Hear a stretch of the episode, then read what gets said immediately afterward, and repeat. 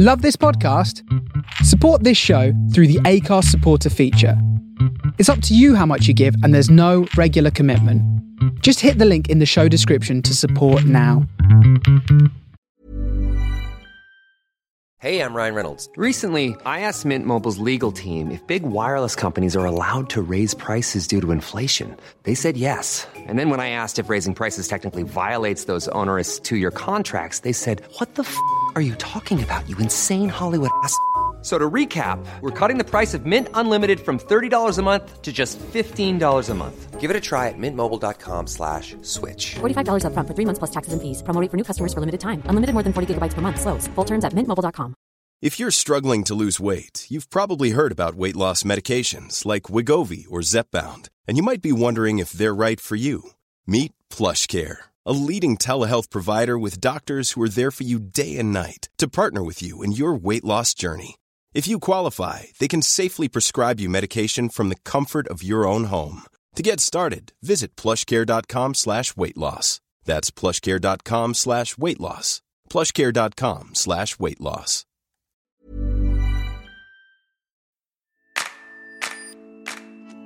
Hello and welcome to Transplant's Take on Sport. My name's Lewis Daniels, and joining me today is kidney transplant recipient and Transplant Sport Kids and Teens Coordinator Simon Elmore. We had a deep and open chat about Simon's journey from kidney failure to now, including some traumatic experiences with dialysis and other complications. Simon's story is inspirational and one I think anyone with or without a transplant would benefit from hearing, so please stick around and listen all the way through. As always, if you're enjoying the podcast, please make sure you press subscribe or follow so you don't miss an episode. And why not follow Transplant Take on Sport on social media? All the information is in the show notes.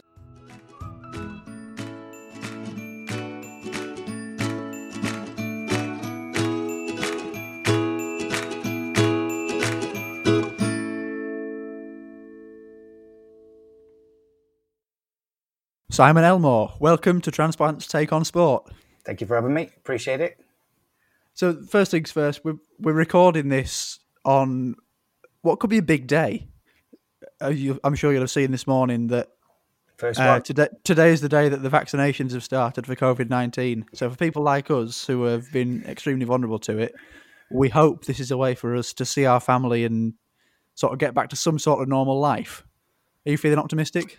I am extremely. Um, as soon as they started talking about the vaccine, my, my first thought was, I want the Oxford vaccine because it's UK based. That was my first instinct. That's the only one I'm going to have. And then it was passed with the uh, Pfizer, so it's like that really is the only one we can have because obviously the Oxford one found out is live vaccine. So it's right, okay. Let's let's hopefully be one of the top tier to get it. Stick with the tiers and um, the bonuses. I mean, for me, Kidney Care have done so much information and explained so much for, for kidney patients about what's happening, what's coming, how it's going to affect, how it's going to impact, and I'm I'm more at ease because of the information I've got from uh, the correct sources. Is that the nice way of putting it? Instead of the uh, interesting stuff that comes on the internet. So I, I was I'm so positive now, and it literally is. You know, I've, I've messaged my unit. Uh, if you need anybody to test it first, I'm your man. Just you know, get me in there as quick as you can. Get me jabbed up.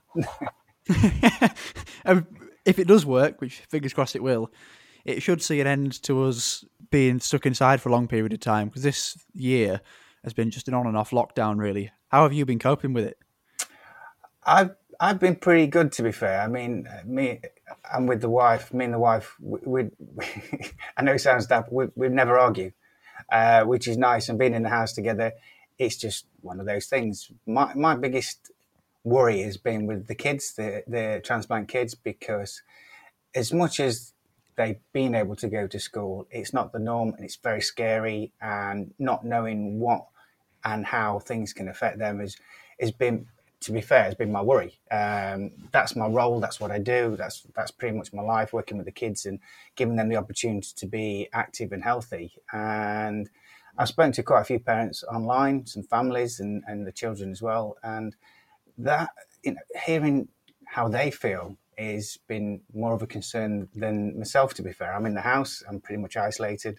I do what I need to do, and it's been okay.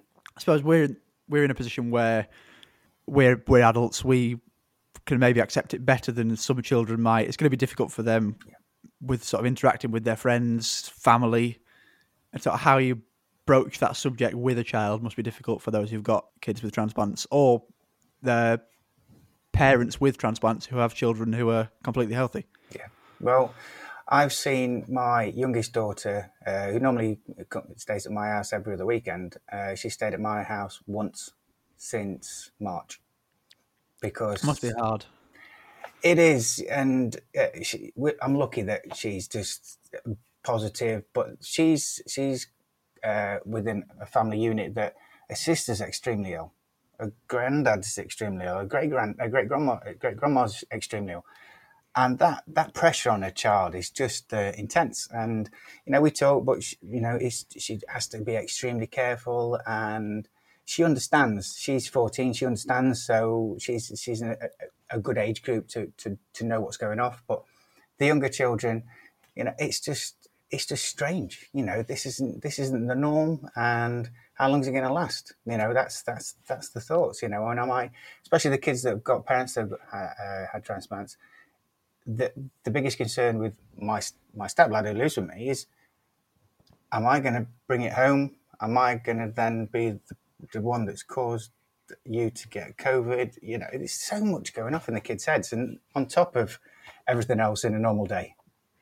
There's a lot to think about at the moment, especially in the position that you're in with having a transplant, which we're going to come on to a lot more. You sent me your story last week, which I I found a very interesting read. So I wanted to go all the way back to the start to when you first found out you had kidney problems. Yeah, um, bizarrely, uh, I was 33. Um, I'd had a, a, busy start to the year that year. Um, business went, car went, house went, partner went. And I think, unbeknown to me internally, my mental health wasn't in the best place.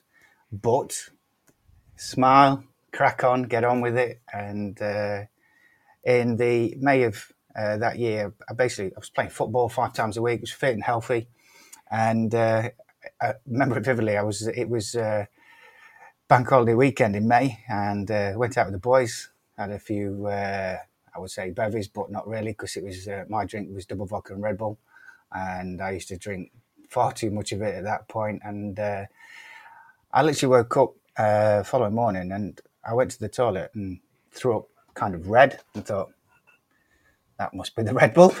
so, not to worry, went home and uh, woke up with a severe headache the next day. And such a, I can't call it migraine, I've never had a migraine, but the pain was excruciating. So, I literally made my way up to um, my parents' house and I crashed on the bed and they, they kind of looked after me for a bit and went, we're phoning the ambulance. The ambulance came, rushed me in, and my blood pressure was 230 over 130.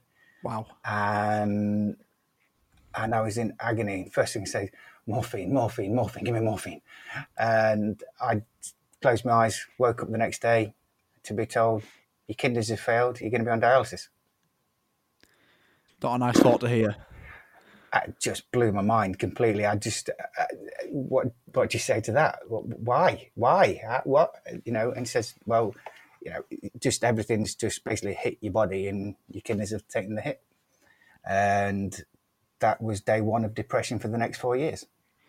I think that story will resonate with a lot of people who've gone through kidney failure. It sounds slightly similar to mine. My blood pressure was a similar level to yours. It was sky high, top number being over 200 and the, the bottom number being well into the hundreds. But you you sounded like you had some physical symptoms. Mine was all, I think the word, is it in, an insidious disease, kidney disease, where yeah. there's no real symptoms. Yeah but it, there is that bit of shock. It's difficult to take, I would say. It was first thought my life's over. You know that I know it sounds harsh, but that was my only thought. What am I going to do? I'm not going to be able to. Selfishly, I'm not going to be able to do football. I'm going to be able to go out with my mates. Everything was selfish, selfish, selfish about what am I going to lose, and uh, it's not fair. I'm 33. It's not fair. Why's my life got to end now? and it is so hard to to grasp at that point even when there's so many people around you trying to support you and trying to give you the information as soon as they say the words, your kidneys have failed, all I was hearing was blah, blah, blah, blah, blah. And I know that sounds really, really daft, but I couldn't take anything else in because my mind was just going into overdrive of what I'm going to do. Um, I can't work. I've got no possible income. Where do I go? Who's going to help me? I think a lot of people have had the same thoughts when they were going through it. I struggled to. I mean, when I first found out, I wasn't in kidney failure like you were. I was. I think I was still stage three, but it's still difficult to take, and you do become down. Some people. Uh, it's. I think probably on a scale as well. Some people take it harder than others. Some people can deal with it more quickly. You said you went into depression. How long would you say that? It might still be an ongoing thing, but how long would you say that really hit you for? It it, it went on in a, in a deep deep way for four four plus years. I mean, even up to the point where we'll come on to later, where it was just everything was everything was negative, everything was so unfair. Um, but I think the, the the problem for me was I I wasn't prepared to listen and understand my illness because it wasn't real. So I went on. My, my, my normal day was Jeremy Kyle. If I'm watching Jeremy Kyle, their life's worse than mine. I can put a smile on my face. And at the weekends, I still try and go out with the boys. I still try, I, still turned up to play football with a tube hanging out my stomach because I was on peritoneal dialysis, even though the risk of infection was severe. But in my head, my life can't change. It's not fair. So I'm going to carry on the way I am and hope that, oh, if, if something happens, it happens. But I don't care. You know, that was the that was the mentality all the time, and people didn't see how bad it. I didn't allow people to see how bad it was. That was the thing, because I am me and I have to be strong without asking for help or wanting anybody to support me because can't do that. You know, it's a, again, it's looking at that that male bloke thing for me was very very high in there that I can't show weakness. I think there's a bit of pride in there. Yeah, yeah, definitely. And was there some sort of? Could you think of a turning point in managing that and turning a corner? Yeah, um, it was. It was way after, but I think the way we get there is through part of the journey. I mean, from from day one, I was on dialysis. I was on peritoneal dialysis, and I would try and cheat the system um, three bags of fluid a day, seven days a week, which was the norm. However, I would try and bag up with a, an orange bag to try and cheat the system and draw more fluid out my body because I was still going out on a Friday, Saturday, Sunday and drinking 14 pints of double vodka Red Bull, which doesn't help the cause at all because I was on a one litre fluid restriction and go, fluids going up, fluids going up. I'm going in and, and giving fobbing off excuses for why my fluid's going up and things like that. And it was, I think, the first bout of uh, peritonitis, which um, the fluid that came out of my body was green. Was mm, it was scary, but I was thinking, well, yeah, well, it happens. Uh, carried on doing uh, PED, and I again started to do four exchanges a day to try and cheat the system again and I had a, a serious bout of peritonitis, which it was thick dark green, in the um, summer. Oh, crikey, when was that? Uh, when I was 37, so I've been on it three uh, three and a half years, and unfortunately, I thought we thought it had gone, but it was underlying, so the peritonitis was still in the system, and in the I think it was the October November of of that year, I was rushed into hospital pretty much um, on the borderline because what was coming out of me was thick, dark green, and I was I was in a bad way. It was uh, severe, and again, closed my eyes, woke up. Can't do peritoneal dialysis anymore. You've got to go into hemo. What's that? Again, totally ignorant. Didn't understand. Didn't want to know um, you're going to have to have a needle in your arm three times a week, four time, uh, four hours a time. And my face dropped because I hate needles uh, with a passion. Even the tiny ones, anything, I can't do them. And even that didn't change my mindset. It was just, okay, I'm just going to adjust. Still going to go out with the boys, still going to keep drinking because uh, I am an idiot. And uh, it was the case of why should I change my life? This illness shouldn't make me change anything.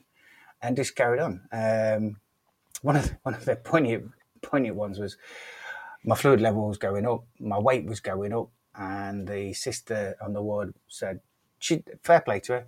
You do realise if you carry on this way, you're going to die soon." Maybe it's a bonus. That was my line. That, that's the words I said to her, and I don't care.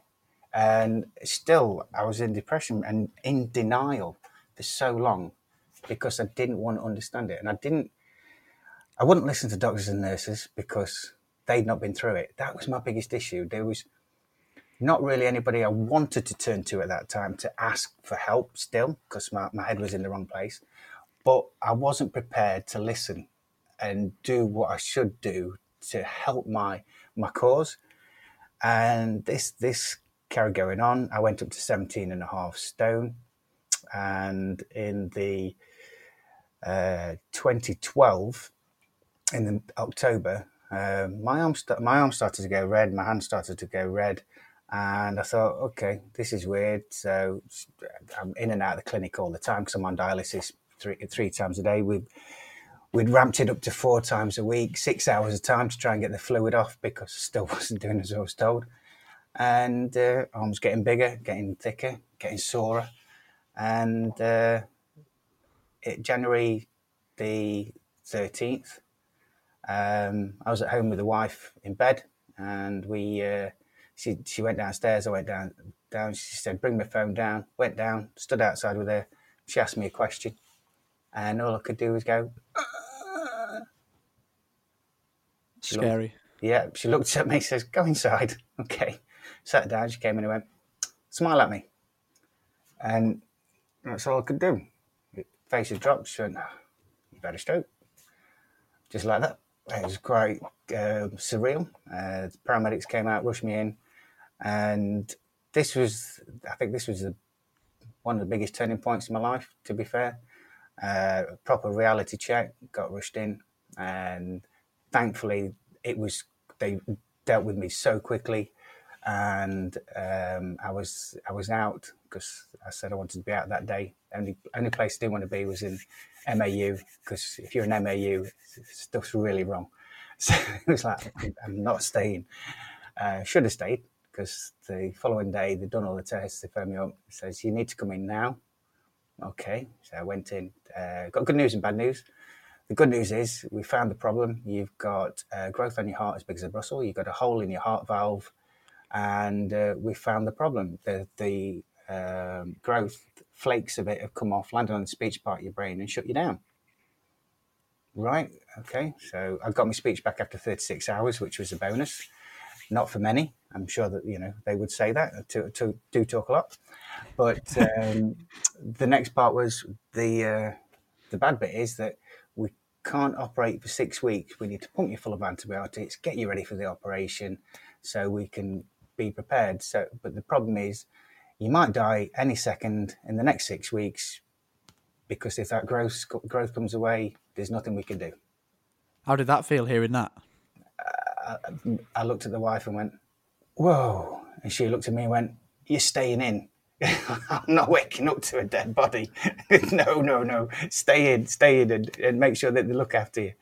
And that was it. Was it was surreal? You know, the fact that um, I, I couldn't get my head around it, and even that that just my, my anxiety, my stress, my mental health just flew out the window. And I slept an hour a day for six weeks because if I close my eyes, I'm not going to open them again. That was my only thought. Um, it must be horrible. It was just, it, did I sleep?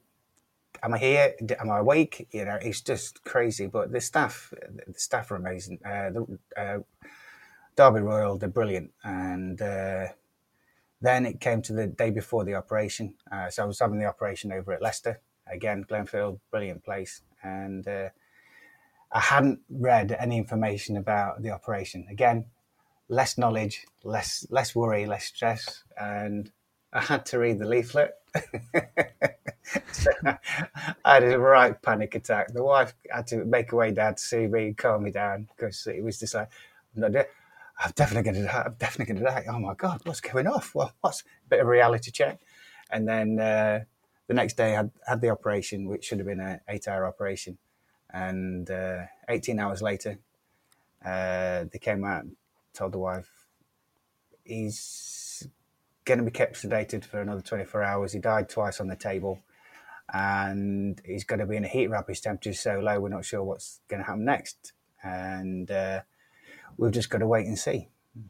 Eventually, I woke up, and uh, at this point, I've got to say, the wife's amazing. She didn't tell me what had happened. She, Did you know what had happened? No, no idea. So, I, I thought common when people say uh, that they died twice. I was watching. It's going to sound completely trivial. I watched I'm a Celebrity recently, and Russell Watson was on, who had his he'd had a brain tumor, and he said when he was he nearly died. I mean, you you say you died twice. Did you see the light? The way I see it is, it's it was definitely not my time, so there's nothing to see. Right. Okay, that makes sense.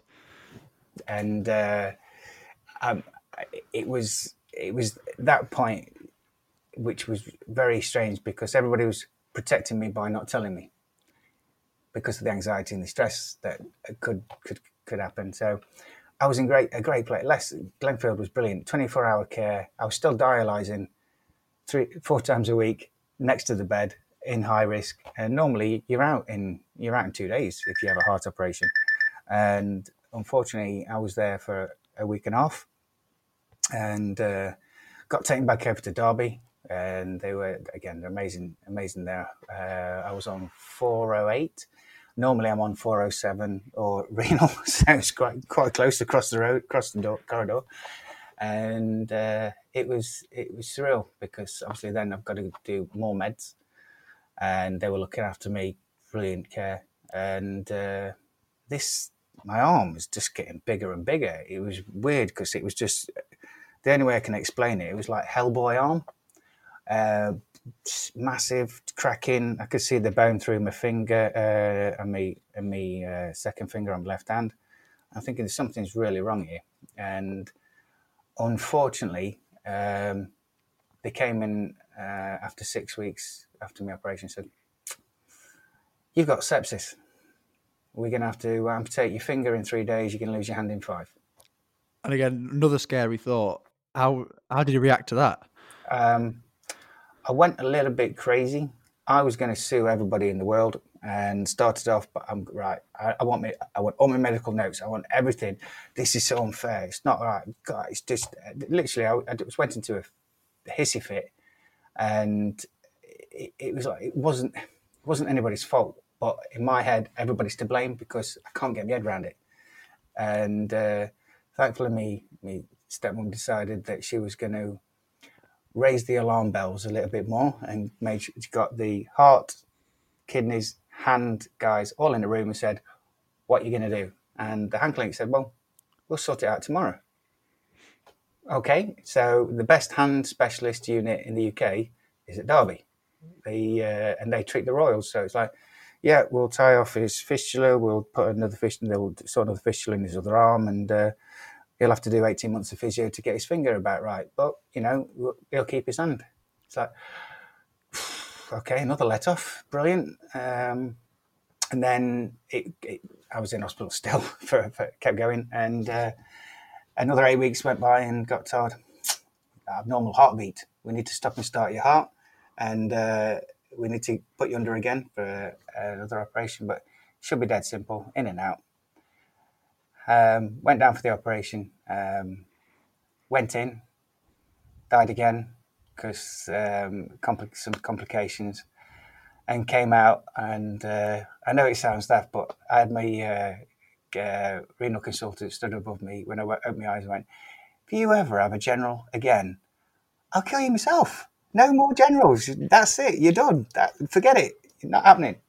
I, that was, you know, it's just So at that point, I'm thinking, right, nearly there. We're going home. We're going home. And uh, seven months later, uh, uh, after being in hospital all that time, let me go home. So I was like, right, okay, I've got to got to adjust to this because my mental state was, what's next?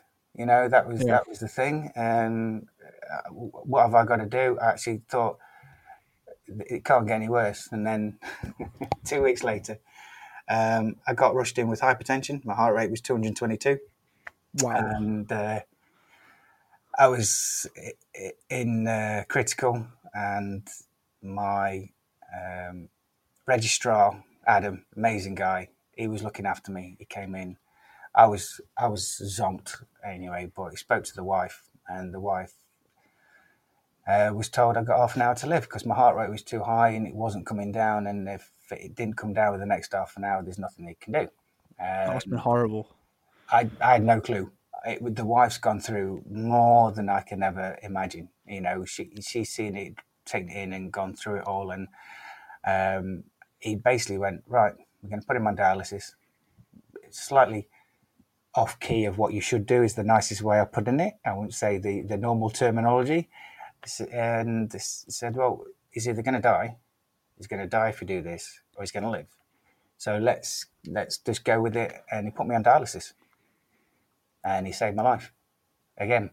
And uh, I was that, that guy is, as you see in, in my journey, he's one of the uh, one of my uh, saviors. To be fair, he was just always there, and I actually made a promise to him: if if I ever have him for anything else, I will never say no to what everybody tells me to do because I, he was the one that I convinced to let me leave the hospital when I'd had my stroke. so I could I couldn't argue anymore. And uh, so after getting out of there, it was like, whoa, really, really, what is next? You know, my Yeah. mind was just blowing out of control. I was starting to drift back off into deep depression. And uh, my wife, wow, you know, she just went, You're here. You shouldn't be. So let's start looking at life in a different different angle and uh, start looking at it in a positive way. What can you do now? Since you shouldn't be here, what can you do? And that was that was that was the moment where it was like, okay, I've got to I've got, got to readjust and understand my illness. I've got to think about now, you know, the future. You know, or the, I've gone through this, shouldn't be here, so let's let's make the most of it. And Yeah. she literally just supported uh, everything we did. I, I was very lucky. I, I uh, approached Kidney Care UK, um, um, that is now, and said, "Look, I've gone through this. I'm in a bad place. I, I just want to take my family away, my wife and the stepson, because me, my daughter couldn't go at the time, and I just want to get away and re, you know readjust." And they they they said, "Yeah." And at this point, I'm uh, working towards getting the uh, Royal Derby Kidney Patient Association. That was my focus. Right, we're going to get a Kidney Patient Association. I, I want to be there to support patients and help them going forward any way I can. So started the process on that, and uh, it was it, it was incredible. You know, um, the mindset, understanding, and, and being able to digest everything and wanting to be be fit and healthy. And the bonus was that in the this is where it gets really surreal because November, I think it was uh, October, November in uh, 2014, I went to the uh, National Kidney Federation um, conference at Blackpool, and the first person I met was uh, a lady called Jo Brown, who was the transplant sport um, administrator and doing a doing a stand and talking to people about what transplant sport is. And until this point, I'd never heard of transplant sport, and she just blew my mind. This is this is what you can do after you've had a transplant.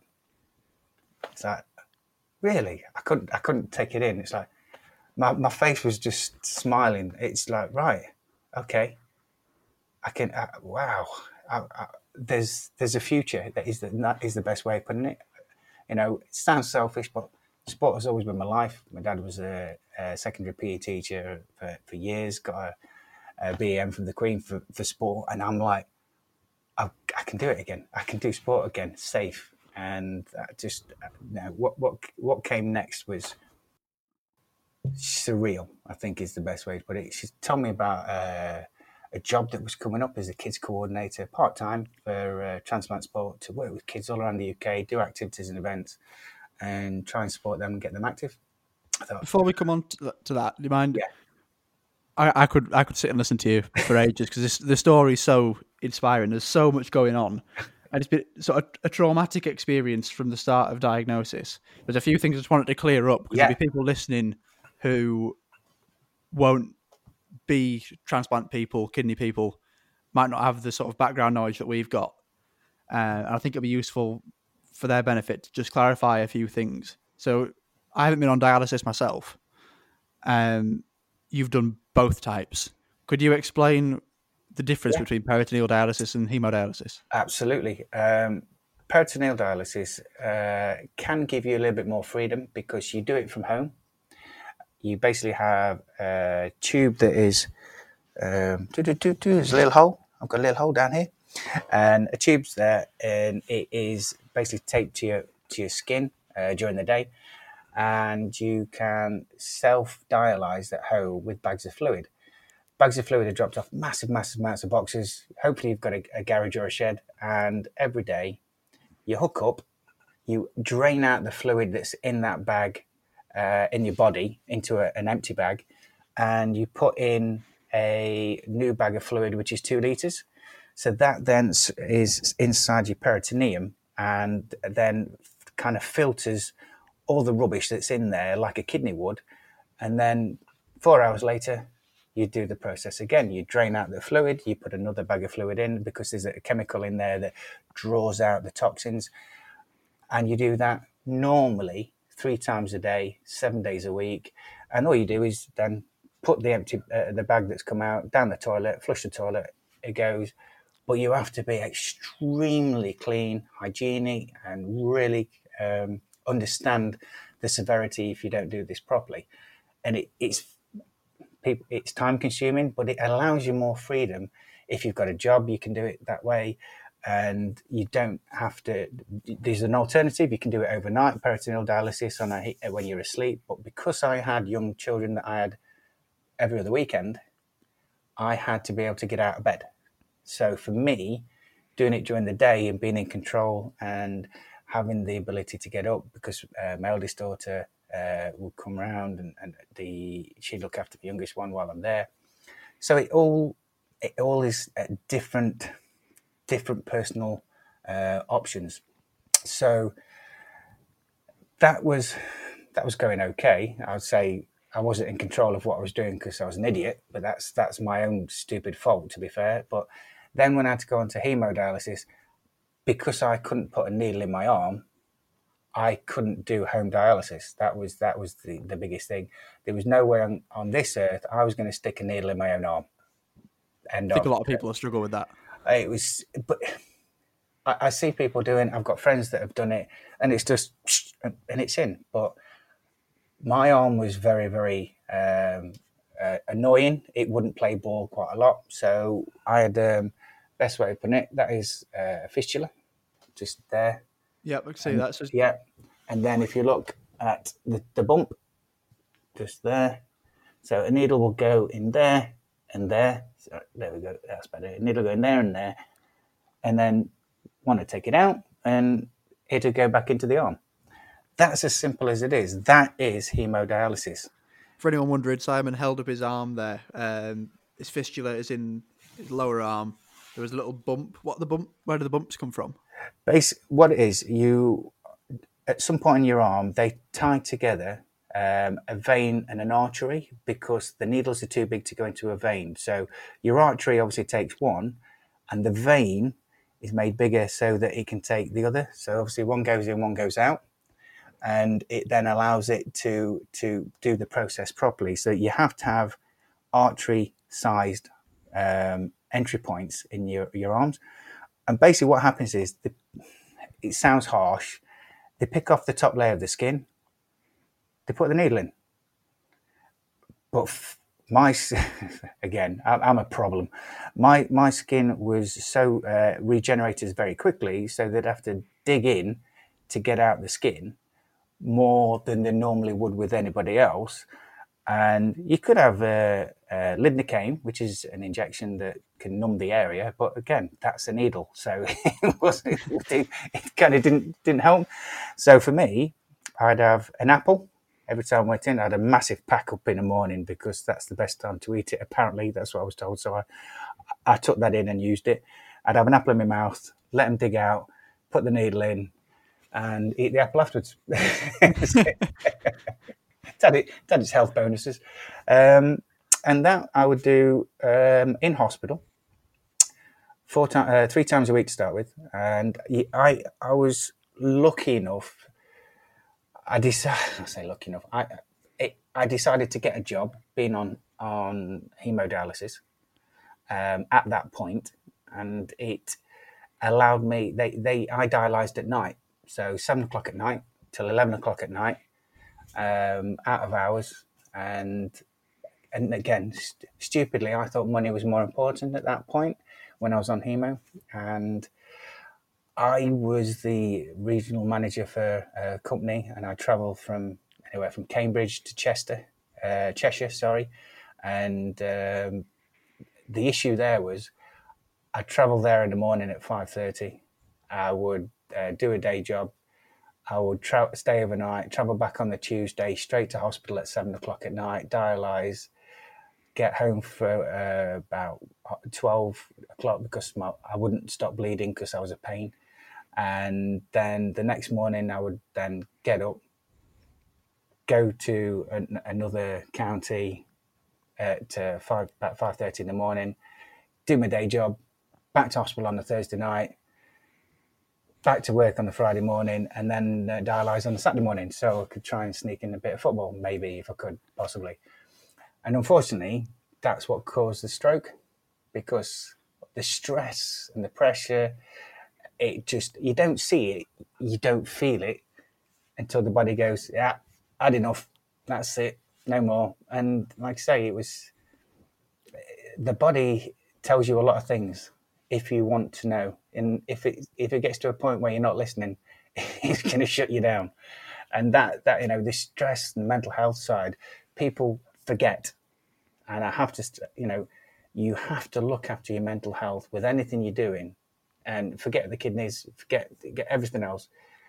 It can affect your your body without you even knowing it, and that's one of, one of the key things is just take a step back, have a look at what, what's happening and try and see the signs. You know, if there's something not working, something's going wrong, something um, is an issue, address it, talk to somebody.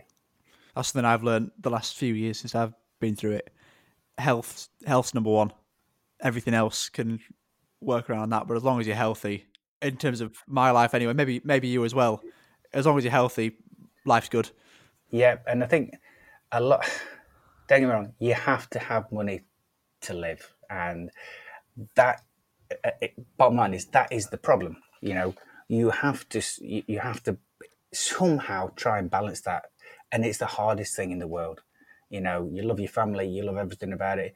You you have to make the some decisions that are going to be life changing. You know, and it, it can be life changing the wrong way, but you know, one of the biggest keys to this again is I didn't talk to anybody everything was bottled up inside because I didn't want anybody to know that there's obviously something going wrong here, and I'm stressing, and I'm, I, you know, work is work, but you have to look at the work environment you're in and make a decision, and uh, it nearly cost me.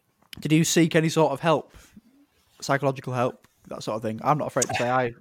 Once I was told I needed a transplant, I saw a psychologist to sort of try and get my head around it a bit better and understand it, understand my own head and dealing with the news I've been given more. Because I was, uh, I was 19 when I was told I needed a transplant. Wow, that's that's hard. That's got to be, that's going to be hard because you you've got so much life ahead. You've got so much you want to do, and that that that complete mix mash of you can't separate the two at that point. I'm sure. Again, I'm not speaking for you, but it, I, I can see that it's all in a quandary. Whereas you then have to speak to and divide it and look at your, your your steps and your goal plan and make sure they're achievable that that are suitable to you in your lifestyle choices, but don't impact massively that you are restricted because that's that's unfair.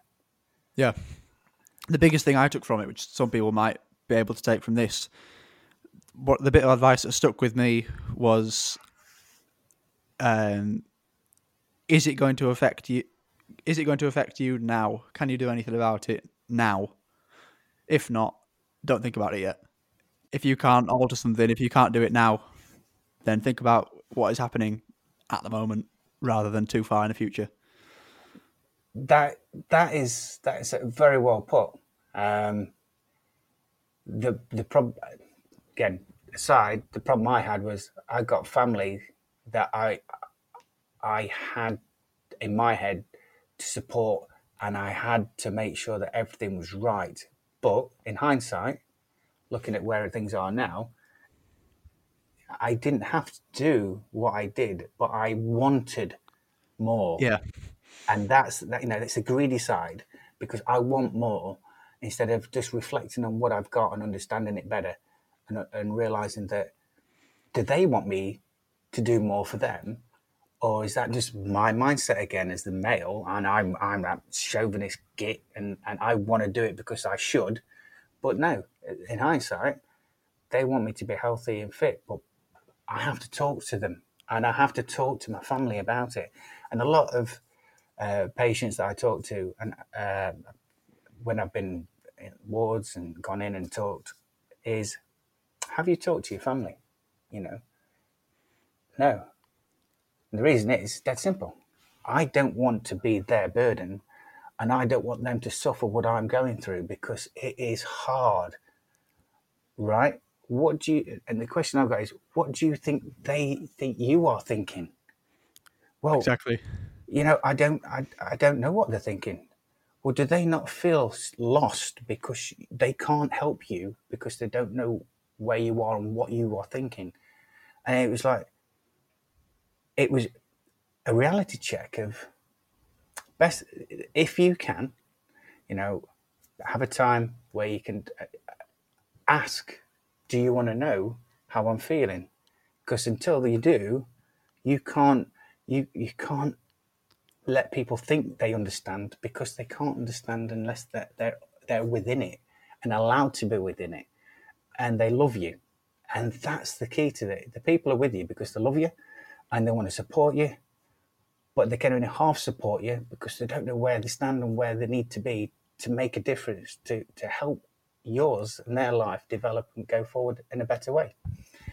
And that, I think that for me was how I, I learned a lot um, from my own actions and, and, and not asking for help not seeking help. Now I did, I, sp- I did talk to my doctor about uh, speaking to a psychologist.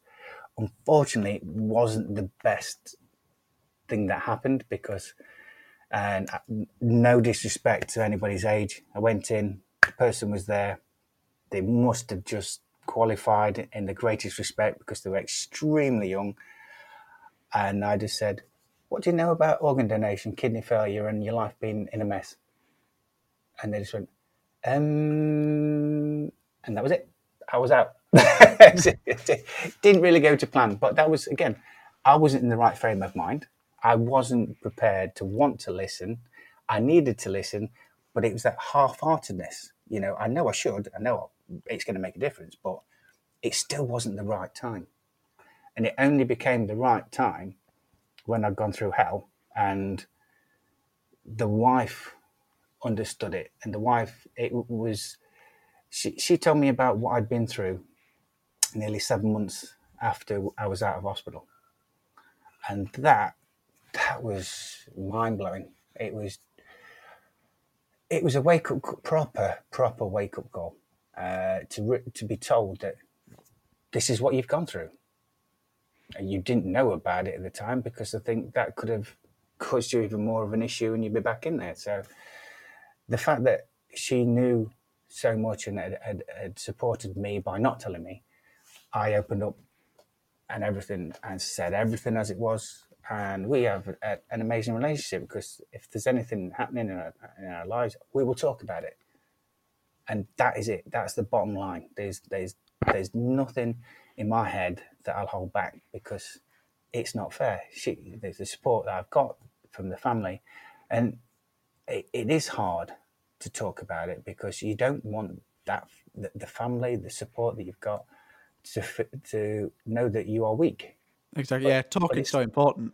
It is. It's it's life. You know, I it, I can talk to loads of people. I could talk to anybody, but at the time, I couldn't talk to my wife and my family because then it would be a burden. You know, and it was. It, it's hard, you know. It, it, it's and I said this is why I'm I'm on Facebook. I'm, I'm always on there. I talk to people. I talk to people in different groups I work with, and I like to listen and understand what what it is that they're struggling with, and I will give experience, never advice. You know, doctors and nurses give advice. That's that's that's their role. Mine, I, I, can give experience because I've been through it, and if it helps people understand more about what what has happened to me, and if it can help them adjust and develop and and and do something with it, brilliant. But there's too many people at the moment online that like to give so much advice because they think they're doctors and nurses instead of just listening. Doctors from the University of Facebook. Oh, don't. so it's uh, yeah, that was that was that was when my mind mindset changed. It literally was. Um, I I realised that I had to start thinking about everybody um, and not just be selfish, selfish Simon. And uh, that that's when we uh, I met Joe Brown at, at, Transplant Sport, and this this is where this gets weird because she she said about this job. Hi, I'm Daniel, founder of Pretty Litter. Cats and cat owners deserve better than any old-fashioned litter. That's why I teamed up with scientists and veterinarians to create Pretty Litter. Its innovative crystal formula has superior odor control and weighs up to 80% less than clay litter. Pretty Litter even monitors health by changing colors to help detect early signs of potential illness. It's the world's smartest kitty litter. Go to prettylitter.com and use code ACAST for 20% off your first order and a free cat toy. Terms and conditions apply. See site for details. If you're struggling to lose weight, you've probably heard about weight loss medications like Wegovy or Zepbound, and you might be wondering if they're right for you. Meet PlushCare, a leading telehealth provider with doctors who are there for you day and night to partner with you in your weight loss journey. If you qualify, they can safely prescribe you medication from the comfort of your own home. To get started, visit plushcare.com slash weight loss. That's plushcare.com slash weight loss. Plushcare.com slash weight loss. Normally, being a little extra might be a bit much, but not when it comes to healthcare. That's why United Healthcare's Health Protector Guard fixed indemnity insurance plans, underwritten by Golden Rule Insurance Company, supplement your primary plan so you manage out of pocket costs. Learn more at uh1.com. This is Paige, the co-host of Giggly Squad, and I want to tell you about a company that I've been loving, Olive and June. Olive and June gives you everything that you need for a salon quality manicure in one box. And if you break it down, it really comes out to $2 a manicure, which is absolutely insane. It's also so easy to get salon worthy nails at home with Olive and June. The difference between how your nails used to look when you did them yourself and now with the Mani system is a complete game changer. The best thing about Olive and June too is it's a quick dry, dries in about one minute, lasts for five days, and full coverage in up to one to two coats. Visit oliveandjune.com slash perfect Mani 20 for 20% off your first system. That's oliveandjune.com slash perfect Mani 20 for 20% off your first system system? Um, I, said, okay, I'll, I'll, apply. I applied on the 29th of uh, November 2014, and I even put on the letter, I guarantee I'll have a kidney in, in two months. I'll be fit to work by March. Don't rule me out even though I was dialyzing four times a week, six hours a time, yeah, that's that. Yeah, a bit of an issue, but uh, yeah, at that point I didn't get the opportunity and thought, okay, I'm not done with this. I'm gonna. I'm, this is the plan. I'm gonna. I'm gonna work on it. I am definitely gonna focus on getting that, that role because it, it matters. You know, that's that's the thing. It matters. And uh, January polls up. Um, January the twenty first, I had to get in touch. Well, go across the road to my mother-in-law. She'd booked a holiday to Menorca, five months' time, and there's no dialysis in Menorca. So I sold her a kipper and told her I'd have a kidneys uh, before we went, and it'll all be fine, no problem, don't worry about it. And the same night, six thirty, my dad turned up and says, "I'm going to donate you a kidney," is brilliant, absolutely out of the blue. He had basically he'd waited, he'd been to India um, the year before, and he wanted to make sure it was all clear and he had, it was all good to go. So I phoned the transplant unit up at Nottingham and left an answer message saying, guys, you got to help me out. Mother-in-law's going to kill me. If I don't get a kidney soon, I'm a dead man. But in all seriousness, give us a call tomorrow. We'll have a chat. Next day, they phoned me up. 10 o'clock, I'm on dialysis at Derby. We've got a kidney for you, Simon. My I found it so fascinating when I read it in your story. It, it's like you, are taking the Michael. You know, this, you, you I, I phoned up because I want to start the process. No, we've heard the answer phone message. There's a kidney. There's two kidneys available and there's two people for the for those kidneys. That's it. There's you and one other guy. Um, and I just, I literally, for the first time in my life, I was speechless for a second, only for a second. Don't take it too far. And um, I made a promise. I'm going to, I'm going to go to the British Transplant Games in six months and six uh, six days. I'm going to get get to the World Transplant Games in Argentina the following month, and I am going to meet my donor family and give them my first ever gold medal that I'm going to get in Argentina. So with, and, with the uh, the transplant, did you just have a feeling that was that was the time it was going to happen? It was my third call. Wow! It was my third call, and the fact that I'd made I'd requested one the day before, um, it was it for me it was fate. You know, I was smiling my face. The wife just went, "Yeah, this this, this is it. This is this is this is how it, this is. It's your you're ready for it now." The previous calls I'd had, and I know I backtracked. The previous calls I had, I was unfit. I was unhealthy. I wasn't mentally prepared, and that is so vital to having a transplant. If I'd have had it back then, I don't really think that it it would have been fair because I don't think it would have lasted because I was um, 17 and a half stone. I'd still been given the opportunity to go and, and be checked for it. And it just would not have been fair because unless you are prepared for a transplant and you understand how vital you are to that transplant in making it last as long as you can, I don't think you understand somebody else could have been, you know, and that, that for me was uh, very valuable at that point because I knew this is it. I'm fit. I'm ready. I understand exactly what I need to do. Um, the day I had my stroke in um, 2013, I'd not drank alcohol since that day. So I was in the right place to, to do it and I wanted it. And again, you still get a question Do you want the kidney? You always get the question. And it was like, this is it. And uh, wife put me up. You know, we drove over to uh, Nottingham was in there, and I was told if one kidney isn't good, he's get the other person's getting it. And I said, "Don't worry, it's going to be fine. It doesn't. It's going in." And they were all looking at me, going, "How, how can you be so sure?" Fate's an amazing thing, you know. And I was, I was just, you know, this, this, this is it. And uh, even when the uh, the anaesthetist came in, this was so funny.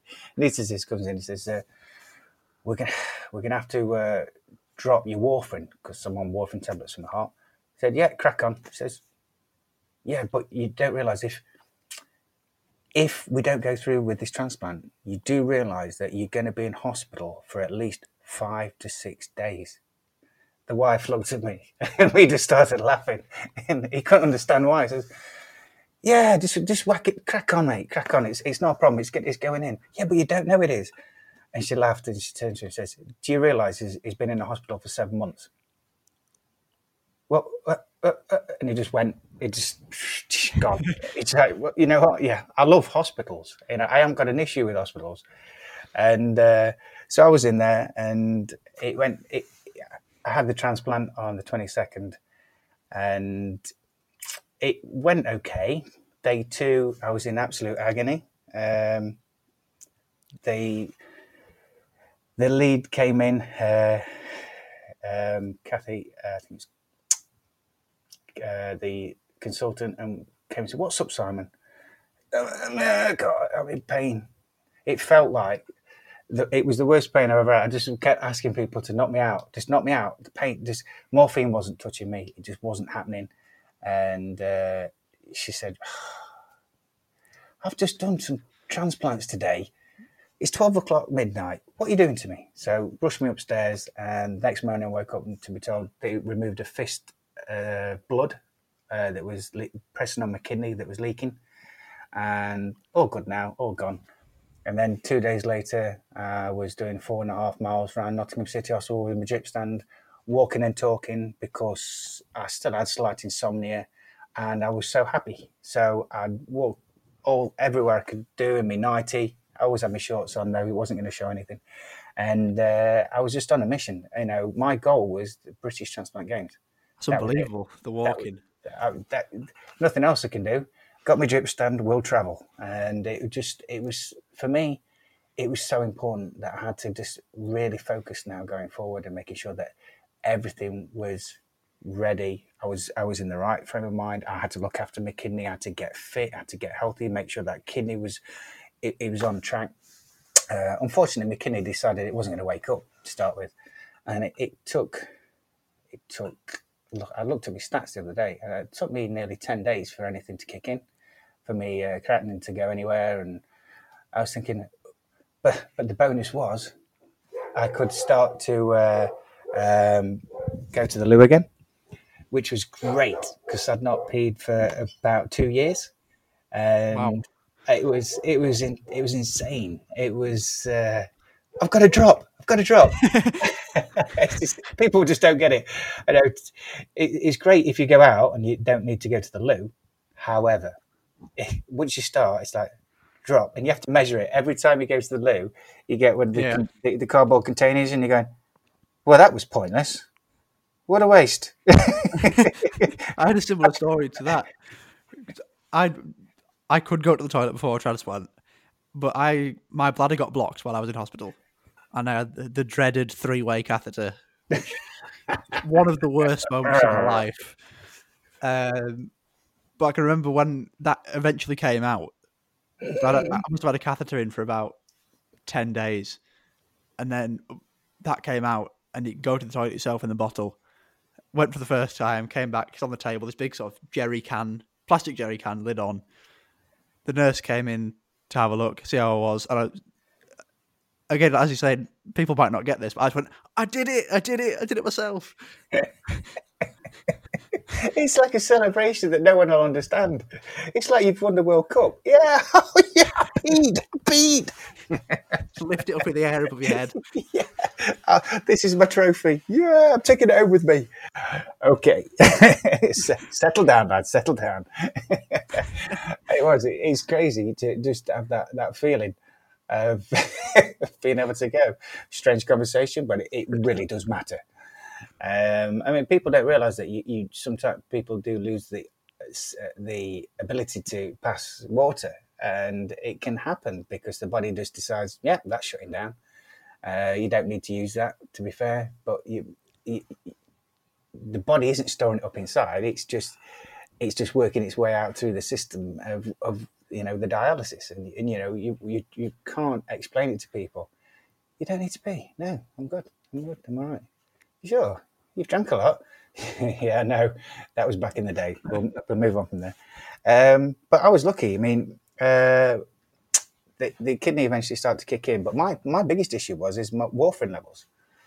And guess who happened to be my uh, my registrar? It was Adam again. And he says you can't leave until your your uh, re- um, numbers are up to 2.0. He says, well, what is it now? 0.1. I says, you're kidding me. He said, no, it's 0.1. So you're going nowhere. Sit down and smile. Was that uh, warfarin levels? Yeah. So it was okay. So ticking along every day, come in. What's my level? It's gone up by 0.1. And it literally went up by 0.1 every day. So I was in there for another 20 days. And it was like, well, what's the point? I can go home. Surely, my kidney, it's starting to work now. I said, no, not until you're two. 1.9, let me out. Nope, you made a promise. You're staying in. yeah, I did, yeah. Yeah, okay. But the bonus was, while I was in there, the Nottingham Tree, Nottingham transplant team, which I'm pointed to over there, my, uh, my jacket, we had, uh, I, there was their team meeting to go to the British Transplant Games in Newcastle coming up in the in the uh, July August of that year. So I pulls in with my uh, drip stand, sits down in my nightie, and goes, "Hi, I'm Simon. I'm going to the games this year." kind of what was the reaction? Um, how long you had your kidney? I says, I had my kidney on January the 22nd, which is over six months to the games. Don't you worry about that. I'll be fit. I'll be fit. What sports are you going to do? So they gave me the timetable. I went, hmm, okay. I'll probably do, because you're only allowed to do certain ones on certain days. So mm-hmm. I did. I saw the archery, thought, I'll have a go at that. Ten bowling, I'll have a go at that.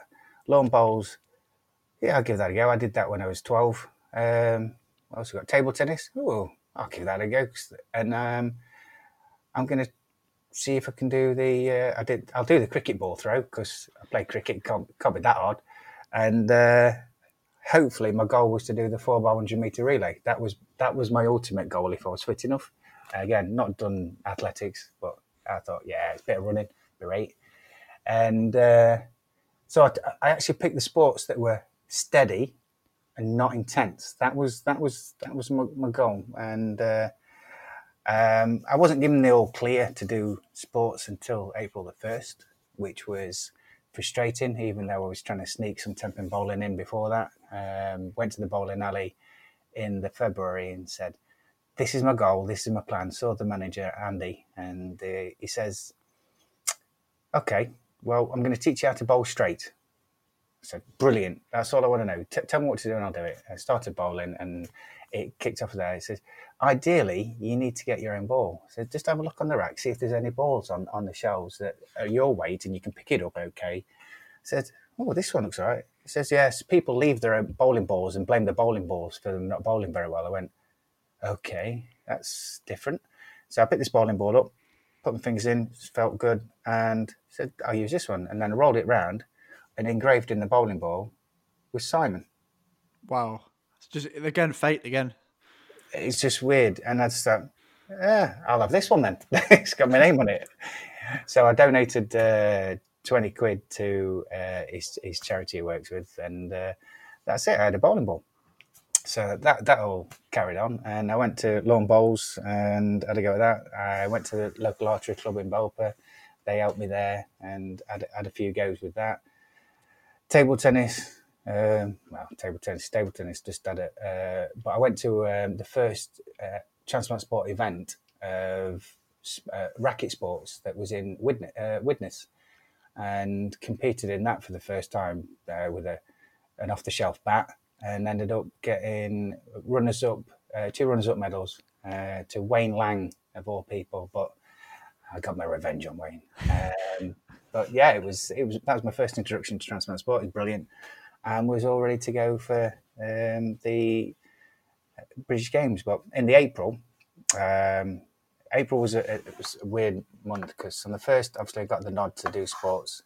On the 13th, my mum passed away. So it was even more poignant. I was going to do what I did um, for, for her as much as, as anything else. And um, she, she'd been very ill and she passed away due to many illnesses. And she'd seen me get my kidney, and that was that was the thing. She could relax, and that's that's what happened. She she passed away, um, and my birthday was on the sixteenth. So yeah, 20, uh, 2015 was a very very strange year. So was uh, your mum and sport the main motivation to recover and then get to the transplant games that year? That and my my donor family that that course, was yeah. that was that was that was my forefront. I'm on. A, I've I've set my goals. I'm going to do it, and got to the British Transplant Games, and I'd I'd actually spoken to Transplant Sport and uh, Lynn at uh, the games. I said, look,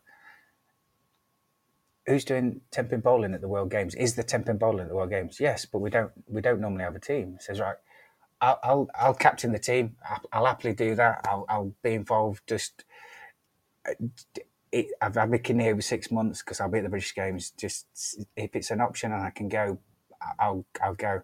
Says, yeah, but it, it's going to cost a lot of money. And I said, I, okay. Um, so I approached my stepdad and uh, said, look, uh, the games is on, and he said, don't worry, that's fine. And uh, he he was he uh, put the money up, and uh, we'll come on to that later on. But uh, yeah, the British Games went, got up to Newcastle. What an experience! So many amazing people there, donor families there, which are absolutely awesome. And they're, they're the guests. They're, they're, the special guests, special people. Is is the donor families? Uh, just to, to, thank them and, and hear their hear their incredible journeys and, and and the fact that they're happy to talk about what what they've what they've been through you know that that just is so inspiring, and uh, it gives you so much of a kick and a boost to realize that you know you have something so special, and that that that just made the games it's so it's so much better, and uh, it was amazing. Leading on from that, what you went to the you went to the World Transplant Games, didn't you? A month was it a month later? Yeah. What was the atmosphere like there? It was strange because we were in Argentina, uh, right the south of Argentina, uh, but the uh, to speak to all the other people in, that have been through it. I mean, I, obviously the British Games, great team, and so many people have got so many journeys. But to be able to get there and just represent your country, you're in awe. I think it's the best way. You're in awe of everything, everybody. That I never, I, I, I never knew anything about this thing in, uh, a year ago. Yeah, I, I can be at this and I can I I can even if I don't get a medal, I'm here and I can just be a part of something that's world wide. And speaking to I made so many friends, Thailand, Australia, America, Canada, Germany, Poland, every, you know, there's so many people and you talk and you, you listen to their experiences and it's very humbling, you know, of what, what they've been through and, and how they've dealt with it and come out of it the other way, other side. And I was lucky. I mean, I went and I did um, put my name down for a sport called petanque. No, sorry, I wanted to put my name down for petanque, and there there was no partners because obviously I was coming in late, so I was filling the gaps. Yeah.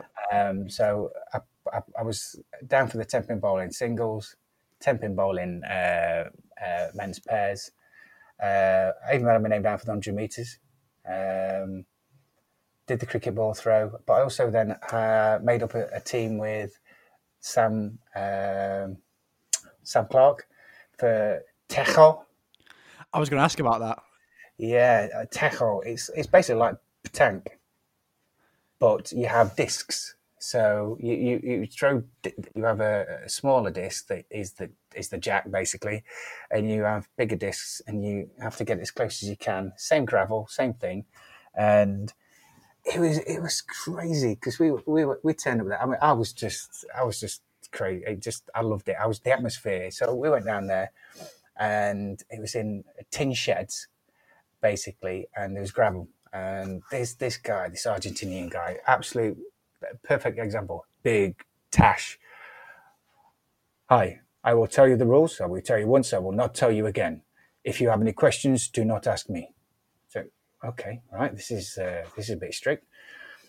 He says went through all the rules, how to play it, and uh, then he came up to me and Sam because I had GB it. He comes up and he went, opened his opened his, his jacket up, and he had an England top on underneath. It's awesome. It's like, yeah. He says, if you want to know any more, come and ask me. It's okay, no problem. And all they were doing all day, all we're doing is eating steak all day. It was great, you know, absolutely brilliant. These ladies were in the back, couldn't understand a word of English, cooking steak. We were eating, just having some great fun. And uh, somehow we won the pairs competition. Uh, never played it before, but you throw in summit at summit and you get as close as you can. That's, that's, that's the way it is. had you ever had you heard of it before you went there? No. never heard of it, never played it. You got the big scary Argentinian man on side.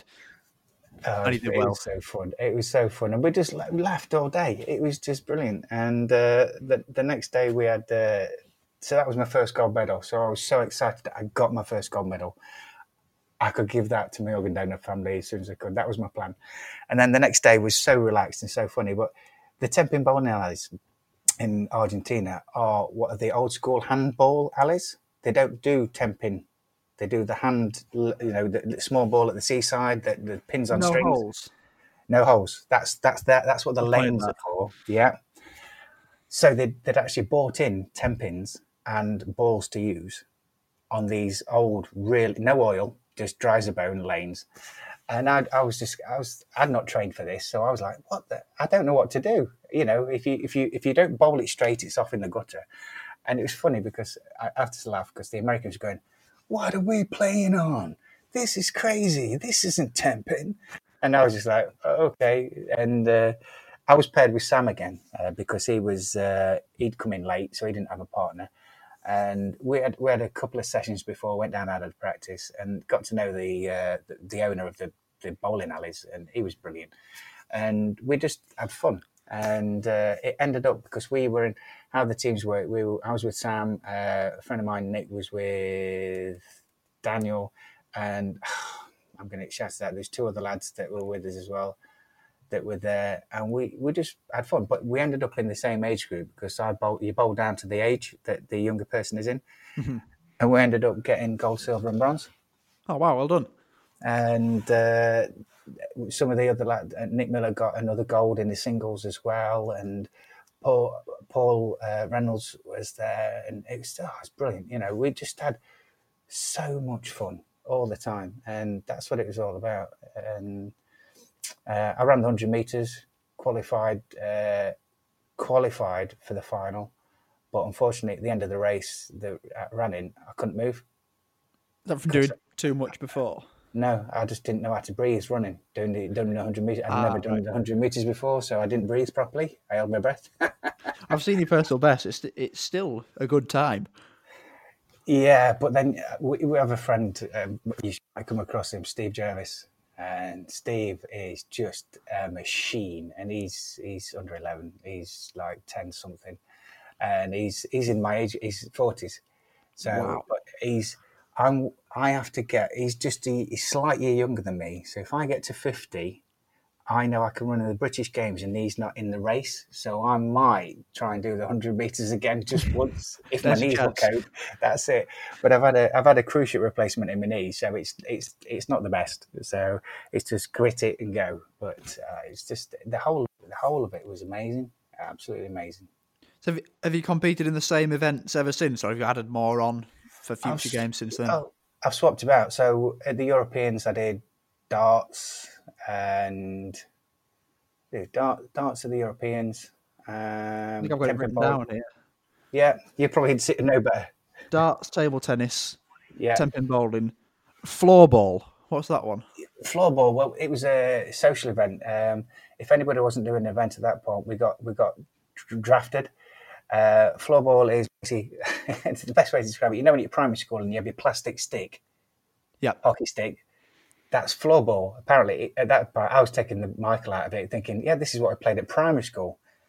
But the uh, we played against Sweden and Finland. I think it was there, and they took it so seriously. And I nearly smashed somebody at one point. I was getting so frustrated because they, they were told us the rules, and then the rules weren't being adhered to. And I'm a bit of a stickler when it comes to rules being in play.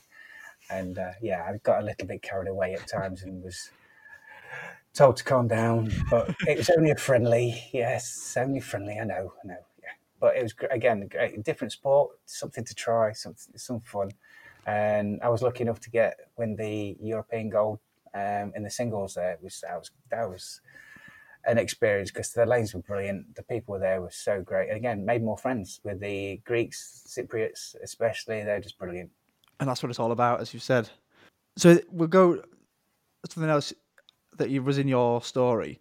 You competed at the European Transplant Games as well, and that made three events within eighteen months of your transplant. Yeah. Would you say Three- that- three champ- yeah, three championships. would you say that as a collective is one of your proudest achievements as a transplant athlete? Uh, oh, it, it, it is, and uh, I know it sounds daft, but you can see this, but the people can't. I think I, is that all your medals? It's gone off the screen. Yeah, that, that's my three goal. That's my two golds at each competition. That's, a photo to keep for a long time. That, well, that that that was I was I was very lucky. You know, I, it was it, it was so amazing to be a part of it, and my goal was to compete at those events. And the fact that um, I got two golds at, at, each of those was just it was mind blowing, especially uh, just to to, achieve the first and being at the British was was incredible. But obviously, I didn't get any golds at the, my first games in Newcastle. That was kind of just an introduction. It was the following year that really just took off and I understood more about the whole about the, the games and getting the medals was, like I say, icing on the cake is the, is the nicest way. But watching the games and seeing children um, who have walking supports go and do the long jump and jump one centimeter and get the biggest cheer from from everybody, the crowd that's there. That was emotional. You know, forget forget the medals, irrelevant. Just to see the, the face of a child do so so much and achieve so much from one thing. It was just that, a special that, moment. That, that's what it's about. It, it is. You just you, you just can't forget that that moment. You know, to get a medal, yeah, love it to bits. To get my first medal and know what I'm going to do next, you know, that that for me was that was my personal goal, and it was just to to then get back from Argentina and go right. I'm going to write what I've been able to achieve, and I'm going to send it to my donor family. That that was very special. That was that was letting out all the emotion of what, what I'd been able to do and thinking, well, is is this donor family going to reply to me? I have to give them every bit of emotion and dedication that I, I, I can to thank them for what they've given me. I've read in your story, did you give them your first gold medal? I did. I was very lucky. We we we did a hundred mile walk for charity uh, locally. Uh, we went from uh, Belper in Derbyshire to Chesterfield to North Notts, South Notts, um, over to uh, Ilson, back to Derby and back to Belper. And I carried a bowling ball all the way around on my back because I was an idiot. And we went bowling at all the venues. We went to all the hospitals in the same same area, and we, we went bowling to all the venues as well. And at the end of it, we finished on the finished on the we started on the Sunday, finished on the Saturday, and I'd arranged. I sent the letter. She'd uh, um, Carol had replied, and I contacted her and says, "Would you? Would it be okay to meet you and thank you personally?" And on the Sunday that we finished the walk, because the the irony of it was Carol lives ten miles away from me. That again, that's another sort of special moment and that sort of fate that you talked about earlier. it is, and she uh, it gets more interesting. But uh, she agreed. I says, look, BBC Television have asked if they can come and um, film this, and she was. Let me check because the daughter was coming as well. Her daughter Vicky was going to come along. Says, check with Vicky. I says, look, if you get there on the day and it's not right, that's fine. Just say we'll we'll we'll just meet each other. So we met each other, and I love the BBC. They, they, they're very keen. I think is the nicest word. Can we? Can we? Can we? Says, no, just just relax, chill out. You know, we're, we're gonna gonna meet, and then Vicky Dodd says, yeah, it's fine, it's fine. So they, they filmed us meeting, uh, but yeah, they I'm missing I'm missing one gold medal and one bronze. Somebody lost the bronze, so I gave him one of mine years ago. And but the, the gold medal is I've got a copy. Obviously, I've got the one from the Tenpin Bowling, so that's the important one. But we we met, and I found out that John uh, himself he was he worked at DHL, and I, I thought, wow, I worked at DHL at uh, East Midlands as well when I was 21. And she went, really? He says, Yeah, he was the ramp coordinator that sorted out the flight crews and got them uh, on the right planes, making sure the flight plans are right. I did that exact job at 21. It just fits. It was, It fits it together was so well. surreal. You know, it's just, it just, I think things happen for a reason. And I, I do, uh, even more so now, uh, things happen for a reason. And I'm, I'm very lucky and I understand that. So this is why um, I work so much. And I started, I got a job with uh, Premier Sport who do kids, uh, kids coordinating in schools, primary schools, and from the ages of four or five up to the age of 11. And they, they teach the children in uh, breakfast clubs, lunch clubs, have school clubs, and do lessons with the kids. And I thought, wow, this is my opportunity to get back to what I used to do and really help and support and develop and make sure that they get the passion. I mean, no disrespect to the teachers. Teachers are great. Don't love PE as much as they should. So it was a great opportunity. We go in and teach the kids how how to develop and doing different sports and take the kids in. And that was that was that was brilliant. That gave me gave me the passion again to do be ready for if the opportunity came to work with transplant sport kids. And uh, eventually, um, my predecessor Malcolm uh, was an absolutely brilliant guy. He set up the kids coordinator role, did so much to make it make it so smooth and run so well, and um, he decided he was going to work with this other charity, and the job vacancy came up for me to take take on the role, and I applied. I was fortunate enough to get it, and I started the as the kids coordinator in 2019, April 2019, and that wow, you know, where do we begin? What does that involve? That role? Um, I basically uh, set up events throughout the year to for kids to go to. We're uh, doing ski slopes, uh, Kendal, working with groups like the uh, Kendal Donor um, Town Charity. Um, so we do uh, ski slopes on a Saturday, sports and events on a Sunday, and we go around all the, the work with Nottingham Wildcats um, uh, arena with the women's team doing sports down there. Been down to the uh, Warwick University and done a session there, and, and including the rock climbing wall. Uh, wherever we go, you know, I I go to areas so that people don't have to travel. That that's the main aim. But I'm very very fortunate. I'm I'm funded by Children in Need.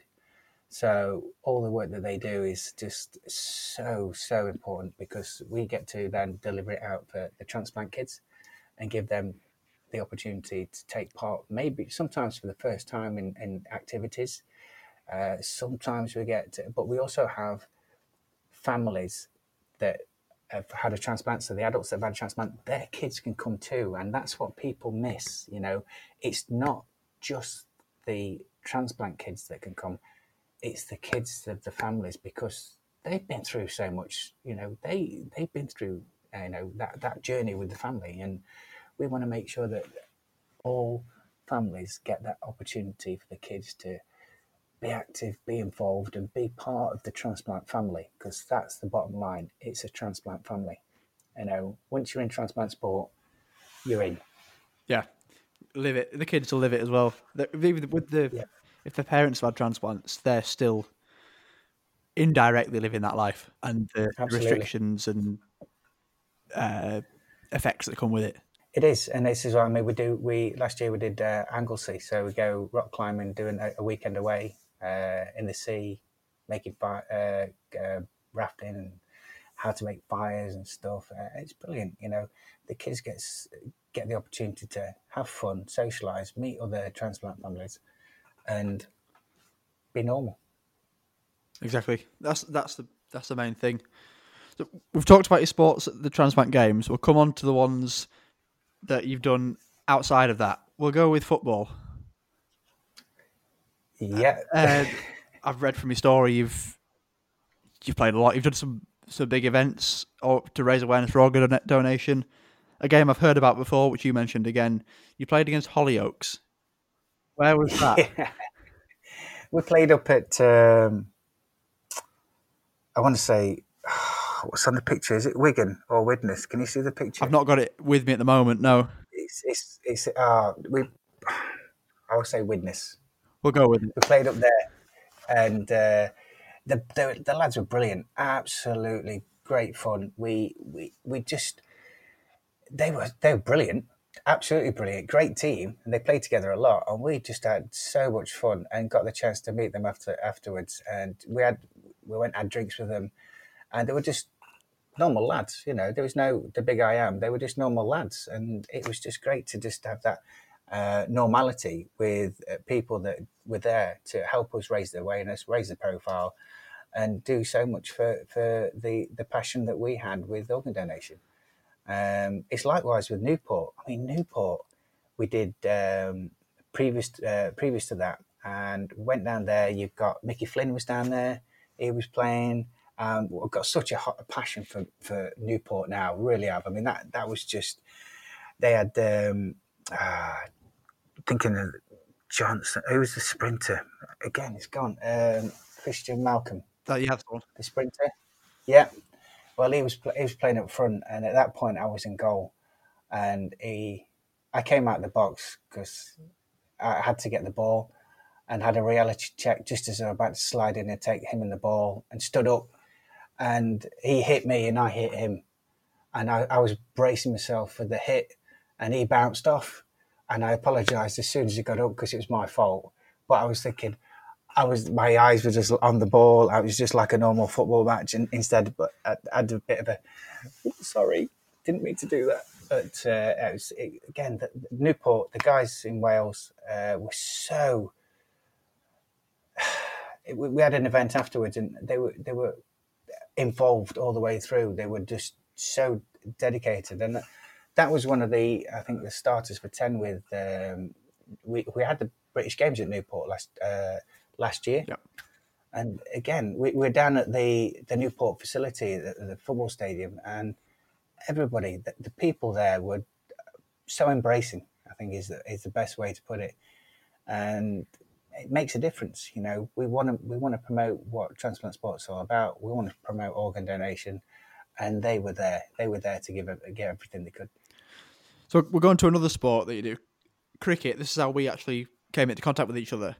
How did you first get involved with England and Wales transplant cricket team? Well, I'm only I'm involved from afar because I actually went down to Edgbaston for one of the nets a few years ago, and I loved it. I couldn't. It was it was amazing. Every part about it was just meeting up with the lads, meeting new faces as well. And I've I've been in touch, but not had the opportunity to actually play in the team yet. Um, it's just clash. I do events at the weekends with the kids, so the, it's that it's that clash of when the games are, are, played. If I can get there, I will put my name forward. But I just unfortunately just haven't had the opportunity to go. I, am here. I'll play. Pick me. Pick me.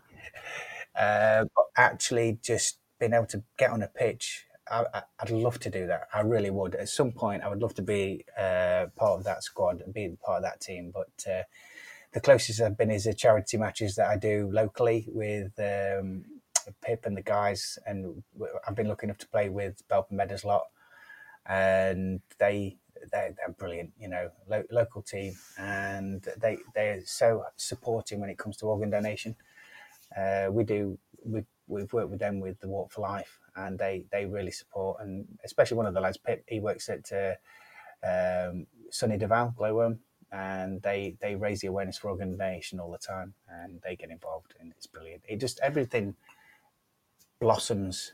You know, it, people want to be involved because it's such a good cause, and raise the awareness the way they can, and, and show the opportunities they can from being just you know being being on the walks, being involved in the cricket, being involved in the football. We do charity games and stuff like that as well. That's the main thing: raising awareness for organ donation through in our case, whichever sport you love, you can take that to different places around the country, your local area, not your local area. The games is a big celebration of organ donation as a whole. It just seems such a. I mean, I've only been involved. Only my transplant July last year, July 2019, and it's just such a a great world to be involved in. There's so many groups. It's a family. It's a family. That's the thing. It is anybody that's part of transplant sport is within a worldwide family. Um, we have uh, a couple of thousand people on the transplant sport group, but that is just small numbers compared to how many people involved in the bigger picture with organ donation and, and doing their own thing that aren't necessarily into sport, but understand why and how they can get involved. And some volunteers, some just just uh, support from afar, and just really encourage everybody to embrace what it is. Absolutely. We'll come on to your last sport. I appreciate it's been a long one, but I could listen to you for ages. So many stories in there. Uh, volleyball. I was going to ask you about that. You said earlier you were a goalkeeper in football, and I asked Steve the same question when he was on the podcast. Do you think the goalkeeping helped with volleyball? Um, the best way to answer this is the craziness of being a goalkeeper helps for volleyball. Throwing yourself about. Yep, that's that's. It. I have no fear and no damage limitation. Um, I've done more damage at volleyball than I have done in any other sport since I've taken it up. More so ankles, because I've I've had weak ankles as a kid, but my arms and elbows. And the thing is, my fistula is on my left arm, my left forearm, just above my wrist, which people go, ah, "That's your fistula." Yeah, it is. It's been hammered and abused, and it's still it's still ticking, still working, and it'll still be ready for me if I need to use it in the future, which I expect I will.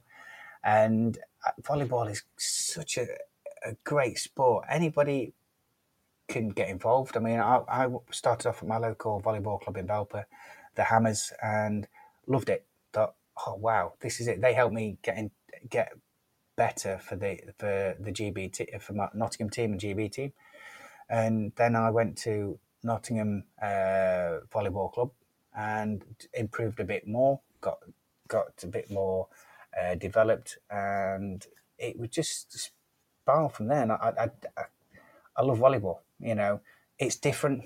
It's a team sport. Pretty much every sport I do involves a team or a partner or pairs because I think it's it's better to develop and introduce than it is, you know, win a gold medal on your own.